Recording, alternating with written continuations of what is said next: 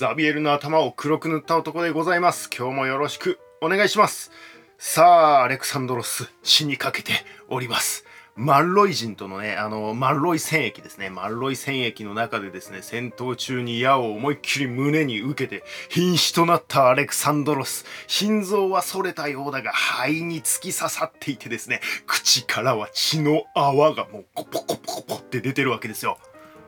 兵たちの怒りが爆発し、マンロイ人との戦闘にはね、まあなんとかね、もう勝利するんですよ。まあ結果的にはね。えー、もう、あの、アレクサンドロスを守れと、おお、守れ!ということでですね、あの、もう怒り浸透になった側近たちがですね、えー、もう、あの、兵の中にこうな、なだれ込んできて、えー、マンロイ人たちをこう制圧して、えー、その後はもう皆殺しにしてですね、マンロイ人のもう女も子供も皆殺しにして、えー、なんとか、このマンロイ戦役にには勝利を収めることになったという感じなんですね。しかし王は瀕死であった。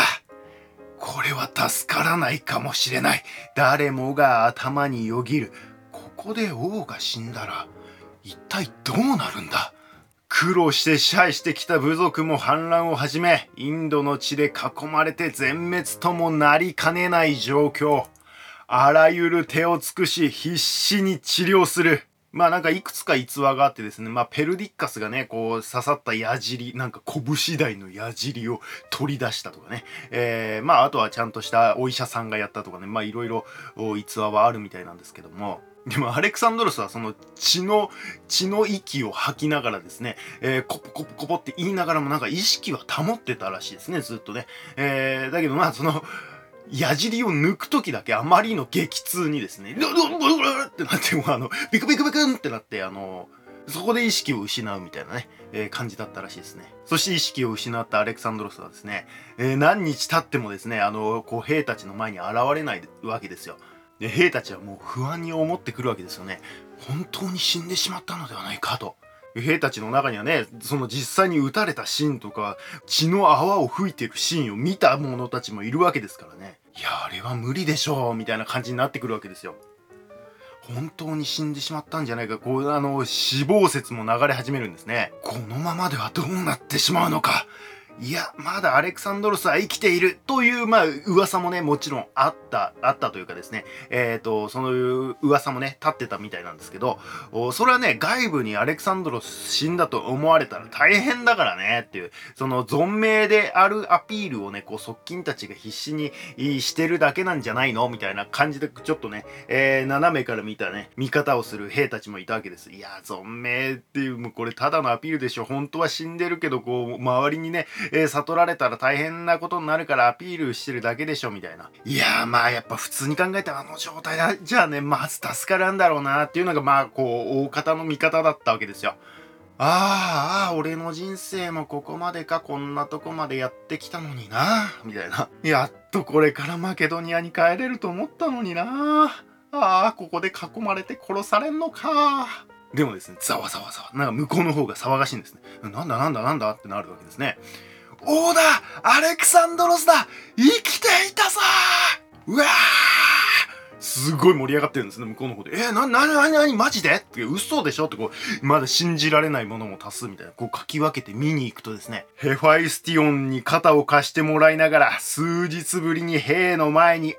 れるアレクサンドロスが目の前にいたんですね。うわー。すごい盛り上がり。アレクサンドロスはですね、もう肩をこうね、えー、担いでもらいながらですね、拳を振り上げ、アレクサンドロスは、死なない。うわー本物だ。やったー。いやーさすがアレクサンドロス。うわー。無事生きてたんですね、アレクサンドロス。まあ、ただ、まだね、あの、インダス川とヒュダスペス川がね、あの、合流したぐらいの地点ですからね、今いるのね。えー、まだまだインダス川が下り半分ぐらいあるわけですよ。まあしばらくね、マルロイ人たちをね、倒した場所をあたりで、えー、キャンプをして、まあ、あの、養生してですね、アレクサンドロスの体調がだいぶ回復してから出発するというような感じになっていくんですね。で、こうして帰りは楽だと思ってたのに、凄まじい道のりとなりながらもですね、アレクサンドロスたち一行はまだまだ戦闘を、まあ、繰り返しながらも、インダス川を下下っていってですね、まあ、ついにインド洋まで達して西に抜けインドを脱することとなっていくわけですね。まあ、歴史にイフはないですけど、ね、アレクサンドロスがこのまま統制を続けていたら一体どうなってたんだろうっていうね、えー、今このパンジャーブ地方、このね、西側だけですからね、それも4本目までしか来れなかったと。で、マッロイ人と戦ったのがこの合流地点あたりですね。で、今、こう、インド洋まで来たよという感じですよね。で、ガンジス川まで行こうとしてたわけじゃないですか、ガンジス川ね。ガンジス川まで行こうと思ったらね、あのー、もう数々の部族を多分倒さなきゃいけなかっただろうしね、まあこの辺にもね、あの16大国の国々があったわけですよ。まあこの頃、どうなってたのかはわかんないですけど、まあそれでもね、きっと16大国の残党みたいな奴らはいたでしょうからね、そいつらを多分次々と蹴散らしてマガダ国の方まで行かなきゃいけないわけですよね。まあその道のりも恐ろしく険しいものとなるであろうことは容易に想像できますよね。まず自然との戦いが待ってるみたいなのもあるしね。で、マガダ国はね、落ち目ではあったとはいえ、戦国の覇者なわけですよ。きっとポロスやマルロイ人よりも強かったのではないかっていうことも予想できるわけですよね。まあそれでもアレクサンドロスのことだから勝ってたかもしれない。あのすごい起点を聞かせてとかね、劣勢を覆すような何か奇策をぶち上げて、えー、勝利をものにしたかもしれない。しかしそれでもまだまだ地の果てではないことにそこで気づくはずなんですよね。あれ？みたいな。ガンジス川の先もある。行くしかないみたいなこと言いそうじゃないですか。で、きっとマガダ国まで来れば中国大陸の情報も入ってくるでしょうと。一体どこまで行ったんでしょうね。まあさすがに東南アジアの方から中国の方って多分行けないんじゃないかなって気がするんでね。また戻ってソグディアナの方から行くんですかねそうなってたらなんかまた歴史は変わってたでしょうけどまたまあなんていうのかなそうなっててもおかしくはなかったあですよねなんかね4本目の川のところ、パンジャブ地方の4本目の川のところで、えー、今回兵たちが止まっちゃったじゃないですか。もう足、あ、もうこれ以上進めませんって。で、コイノスが説得して止まっちゃったじゃないですか。あれね、あと数日待ってればね、援軍が届いてたんですよ。アレクサンドロス軍の中に、あ数日か数ヶ月かわかんないですけど、あの、もうちょっと待ってればですね、実際に援軍が合流したんですね、その後。なので、多分その援軍と一緒に統制を続けてることができていれば、先にね、えー、援軍が来ていれば、多分まだまだね、東行けたんじゃないかなっていう感じもあるらしいんですよね。本当にこう、アレクサンドロスの野望は全く尽きなかったわけなんで、どうなってたかはわかんないですよね、そうなるとね。はい、まあいいや。ちなみにですね、アレクサンドロスたちが去った後、マガダ国ではクーデターが起き、チャンドラグプタが即位するんですね。マウリア朝ですね。マウリア朝チャンドラグプタ。マウリア朝のチャンドラグプタがチートレベルに強くてですね、今まで一度も統一されたことのなかったインドの統一に成功していくことになるんですね。もう東から西まで全部マウリア朝みたいな。ちなみに南の方もみたいなね、えー、感じになっていくわけですよ。まあ、この地図は最大半島なんで多分アショーカ王の時の地図なんですけど、まあ、チャンドラグプタもまあ、あの、どんどんあの、拡大していく一代目って感じですね。これは当然アレクサンドロスの影響が大きかったと言われてますね。まあ、インド人からしたらね、こう、部族がバラバラでやっていくっていうのが普通でね、国が乱立している状態が普通だったんでしょうから、ね、16大国時代が何年も続いて、まあ、それはそれでこう、なんかそれなりのバランスを取りながらやってたわけですよね。で、マガダ国が少し大きくなったと。そのチャンドラグプタの少し前にね、マガダ国が少し大きくなったと。けどなんかグダグダやってんのをこう、クーデターを起こして、チャンドラグプタが乗っ取ってですね、そこからバーンって一気に拡大したって感じですね。多分ここまで広大な範囲をね、統一するなんていう発想がなかったんでしょうからね、当時はね、アレクサンドロスが来る前はね、そこにアレクサンドロスがやってきたと。あ、やればできんのか？みたいなね、感じになって、チャンドラグプタが本気出すみたいな。その後ですね、あのー、まあ、これはアレクサンドロスが死んだ後ですよ。えー、セレウコスが、セレウコス朝をね、あの、その後作っていくことになるわけですけど、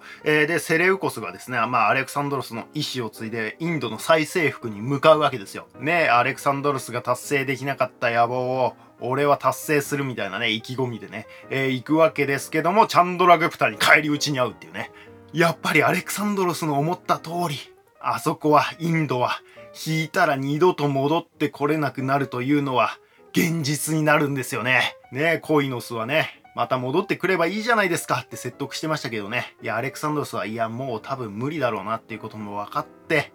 えー、それも分かりつつ、もう兵たちの思いを組んで帰るしかなかったんでしょうね。まあだからアレクサンドロスの思った通りにはならなかったけど、影響を与えてインドが統一されるとかもう面白すぎますよね。えっと、インド史自体はね、また別でやります。この後もね、仏教がバラモン教を凌駕していってですね、それにバラモン教が対抗してヒンドゥー教を作ったりとかね、えー、面白い展開がたくさんありますしね、えー、神話とかもありますんでね、それはまた別でやりたいと思います。さあ、アレクサンドロスたちのインド脱出、海と陸からですね、西に向かっていくことになるわけですね。まあこのインダス川の河口あたりからですね、あの西に抜ける道っていうのはですね、陸路も海路もかなり険しいというか、まあ普通そんなところから陸路もね、まあ海路もそうなんですけど、西に行く人なんていないみたいな道らしいんですよ。その海路だってね、あの、まともに港がこう点々とあれば、あそりゃね、海路の方が楽かもしんないけど、そんなのないらしいんですよね。で、陸はですね、あの、ひたすら砂漠です。だからみんなカイバル峠抜けてインドに入ってくるわけですからね。いや、普通そんなところから行きませんって。もう現地の人にまた、あの、すげえ止められながらですね。だけど、険しい道と聞けば聞くほど行きたくなるみたいな。アレクサンドロス自ら陸路で行く。ゲドロシア。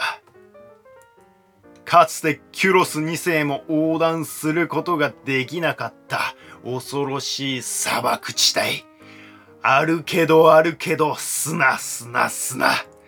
熱波と乾き砂に足を取られ、ここまで戦い抜いてきた屈強な兵たちも次々と倒れていく。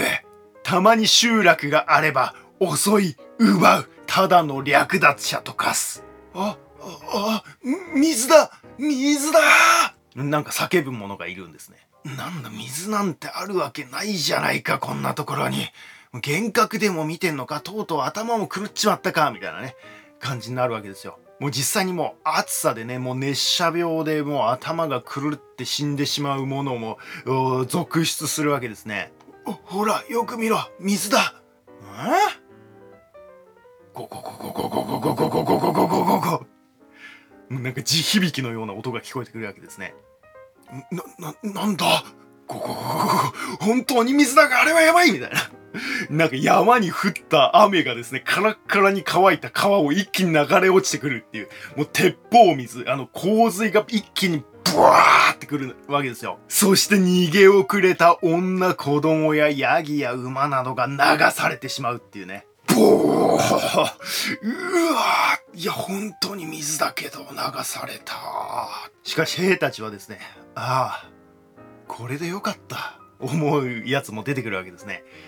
お荷物が消えてくれた。と思ってしまうほど飢えていた。乾いていた。すさんでいた。それほどに過酷な砂漠。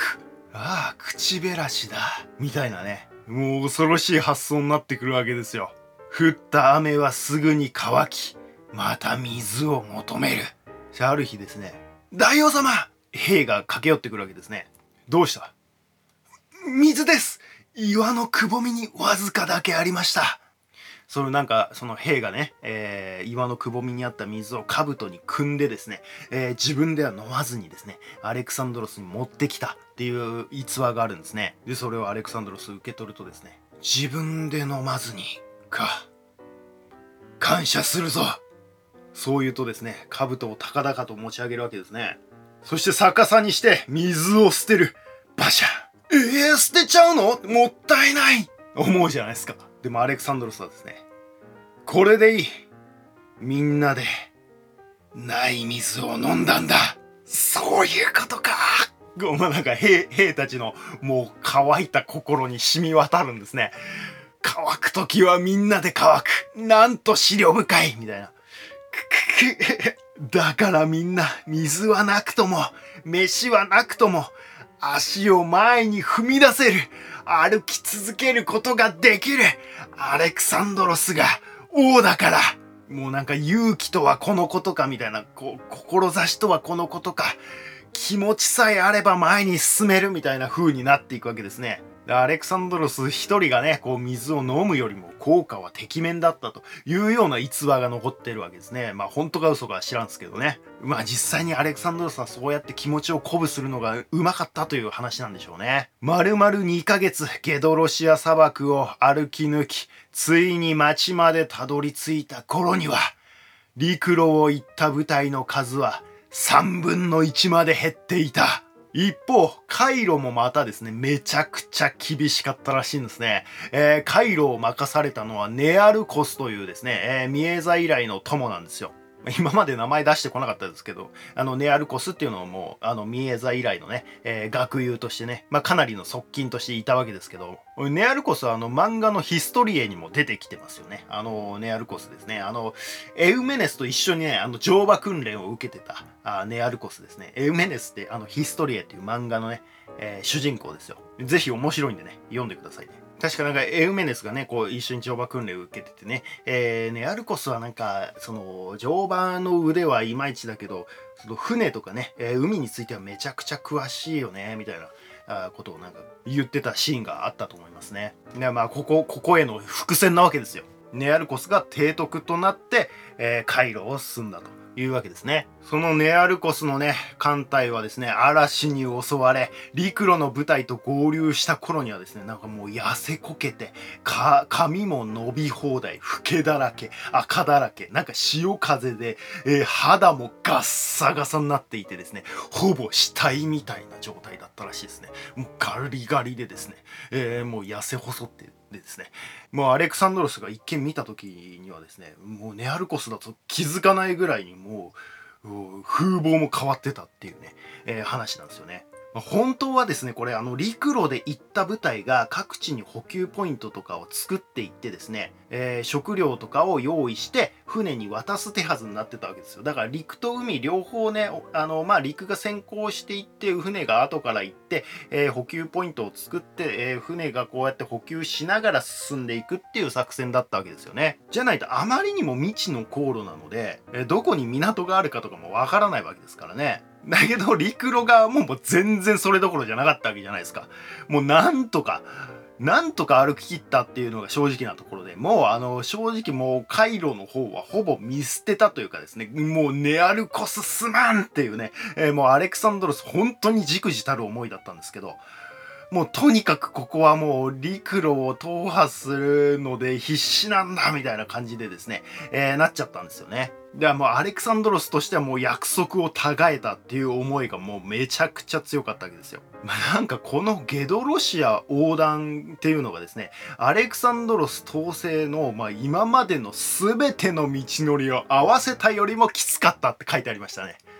すごくないですか？アレクサンドロス最大の敵はダレイオスでもポロスでもなく、極寒のヒンドゥークシュでも、あの過酷なソグディアなバクトリア攻略戦でもなく、砂漠だったっていうね。そしてなんとかようやく街にたどり着いたわけですよ。ごめんなさいね。この地図だとなんかこ,、えー、こんななんか内陸のルート通ってる感じになってますが、もうちょっと沿岸の方を通ってるはずですね。